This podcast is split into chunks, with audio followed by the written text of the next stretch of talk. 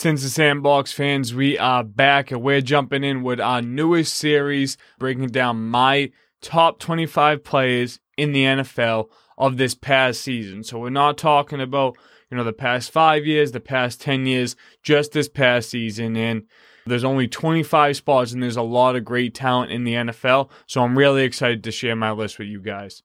Yesterday concluded the N F L season. The Kansas City Chiefs are the Super Bowl champions. It was a great year. And now we're just looking to, you know, reflect on the season and get ready for the offseason. We got free agency. We got the draft. There's a lot of exciting things coming.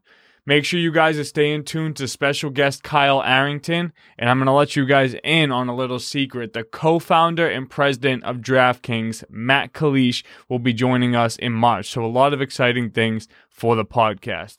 We're going to get in here with a top twenty-five, and I have to say this spot right here was really in debate between two great running backs. So I gave the nod to Tony Pollard here. I just feel like, you know, he was really explosive, provided a lot of chunk plays, and was a really good change of pace back for the Dallas Cowboys. But this was in contention with Rhamondre Stevenson of the New England Patriots. He was one of the more consistent players the whole entire N F L season. Ever since, you know, week two, week three in the N F L, this guy consistently was in the lineup and was able to put on. But Tony Pollard, I gave the nods to. On one hundred ninety-three rushing attempts, Tony Pollard just surpassed one thousand rushing yards with one thousand seven. Tony Pollard's average yards per carry was five point two. He had nine touchdowns on the ground, forty-six first downs as a large impact for the Dallas Cowboys. But he's not only involved in the rushing game, he's also involved as a passer. So thirty-nine receptions out of the running back position is absolutely huge, especially when you consider the second half of the season.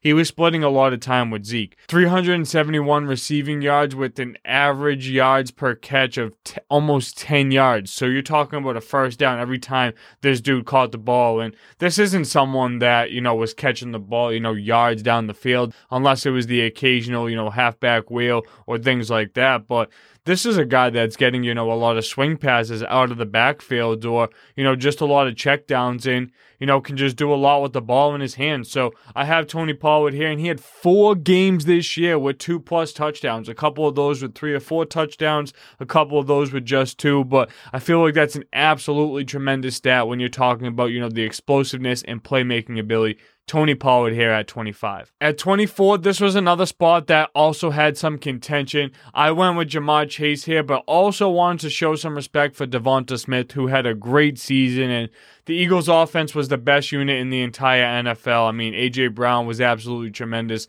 That's a name that you guys will hear in our wide receiver positional rankings. But, you know, Devonta Smith could have definitely, you know, been on this list depending on who you ask. But I just think that Chase's impact in that offense and what he means, you know, to the N F L specifically is, you know, just tremendous. And I feel like the Eagles' offense could have been great, you know, without Devonta Smith, having Goddard, having Brown. Jalen Hurts was the M V P. And, you know, we did see a lot of growth from him, especially coming from last year. But, you know, I'm not going to sell Devonta Smith short. I mean, this is probably the best number two wide receiver in the N F L with contention of, of Tee Higgins, who's Ja'Marr Chase's teammate. But Ja'Marr Chase here, in twelve games played, had almost ninety catches, eighty-seven catches to be specific, on one hundred thirty-four targets. So in only twelve games played with these numbers, you're talking about, you know, could have been close to two hundred targets if he played all seventeen games this season. But just getting over the one thousand-yard mark with one thousand forty-six yards, nine touchdowns, and fifty-eight first downs.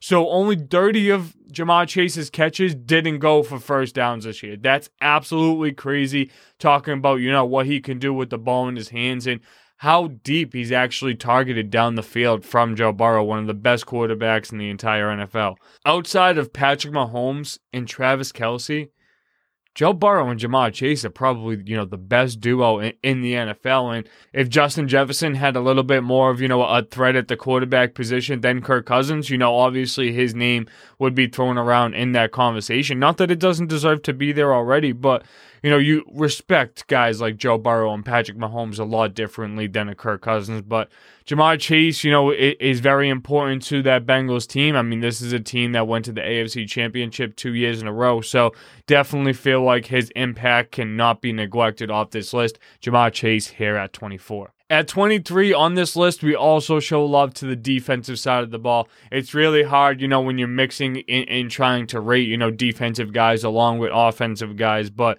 you know, there's a lot of defensive guys on this list that might deserve to be higher, you know, depending on who you ask. But at twenty-three here, I have Fred Warner. This was someone that was at the top of the list for our linebacker positional rankings. You guys are going to have to go and check those out if you want to hear more about the linebackers. But Fred Warner had one hundred thirty total tackles, and you're talking about the anchor for that San Francisco defense who played so well this year, which is, you know, really important. I mean, this is a team that had, you know, a, a quarterback catastrophe, you know, starting with Trey Lance, going to Jimmy Garoppolo, and then Brock Purdy obviously coming in and, and, you know, being a Rookie of the Year candidate, which was absolutely tremendous, you know, only playing eight games of the year. But this defense and a lot of the specialists and playmakers that the 49ers had is why this team did so well and why they were so talented, along with Kyle Shanahan being one of the best coaches in the N F L. So absolutely have to show love to Fred Warner here on the defensive side of the ball, the best interior linebacker in the N F L. If you wanted to talk about, you know, a Patrick Queen or a Bobby Wagner, I'd sit here and I'd entertain that conversation, but not a lot of defenders that you can, you know, really toss around that have the same impact as Fred Warner does for that San Francisco 49ers defense. At twenty-two, we're going to the running back position. There were a lot of running backs that, you know, could have made this list, had a really good year. Some big names, some not big names. But this is where I have Derrick Henry, you know, a little bit of an emergence after, you know, coming back off of an injury-plagued twenty twenty-one twenty twenty-two season. And, you know, he came back and he showed us why, you know, he's titled King Henry. three hundred fifty rushes for over fifteen hundred rushing yards.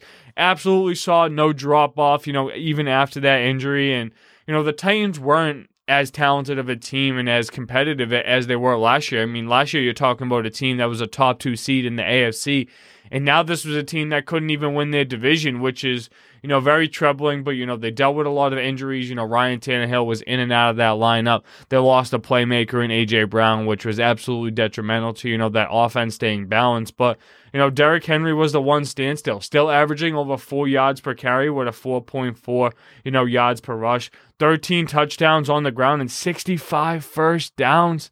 I mean, we know how many, you know, hits and tackles Derrick Henry's really facing every single, you know, time he plays, because he's going to see the ball twenty, twenty-five times a game. But, you know, just to see, you know, the longevity that a guy like him has at his build and his size, I feel like that's extremely important. It's something that Derrick Henry was really more involved in in, in growth in his career, even at twenty-eight, twenty-nine years old, was his passing game. I mean, thirty-three receptions is, you know, a, a lot for someone with, you know, the skill set that Derrick Henry has. four hundred receiving yards with an average yards per catch of twelve point one. So, you know, that's a lot. And like I said, you know, for, for Tony Pollard, this is someone that's really getting a lot of checkdowns and things like that. But Derrick Henry being able to do more with the ball in his hands and tossing that stiff arm around all the time, I mean, absolutely shows you, you know, who Derrick Henry is and why he's so good. And eleven first downs through the year. So you're talking about, you know, over seventy-six first downs just from a single player on a team. I mean, I'd be interested to know what the Titans had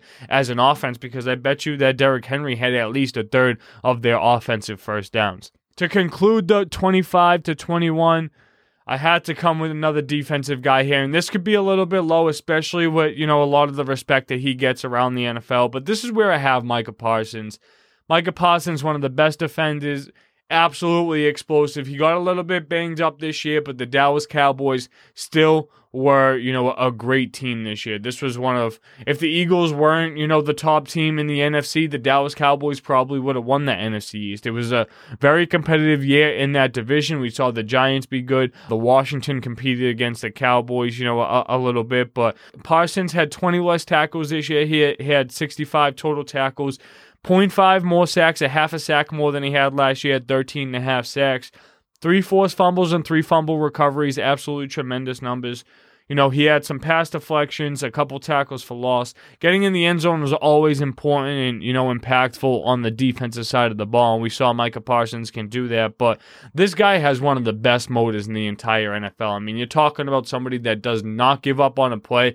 I just think that Micah Parsons, you know, for, for someone with his excellence and in greatness, you know, should really stop focusing more on the on-the-field stuff. I mean, he was really talkative. on social media and, you know, pre-games, post-games about what the Dallas Cowboys are going to do and don't poke the bear and all that. I mean, yeah, you want to be a confident player and you want to be able to, you know, believe in your ability, but at the same time, you don't want to cause a distraction either. And we see that growth with, with a lot of the best guys in the N F L. And, you know, you don't really see, you know, Mahomes giving other teams motivation with the things that they say before before a game or anything like that. And Micah Parsons is really early in his career, and I know he's going to continue to grow to be one of the better defenders in the N F L that we've seen, especially with his versatility. I mean, this was a guy that could have played inside linebacker if he went to the proper team coming out of the draft, Penn State. So really interesting. But to go through the twenty-five to twenty-one again, I have Tony Pollard at twenty-five, Ja'Marr Chase at twenty-four, Fred Warner at twenty-three, Derrick Henry at twenty-two, and Micah Parsons here at twenty-one. Make sure you guys are staying tuned next week to hear my twenty to sixteen part of the rankings and another continuation of the positional ranking series. We have special guest Kyle Arrington, former Super Bowl champion and New England Patriot, coming on the podcast next week. So make sure you guys are staying tuned, show some love on social media, and go to cinza sandbox dot net to get your newest merch. Peace, love, five stars. You guys know the deal.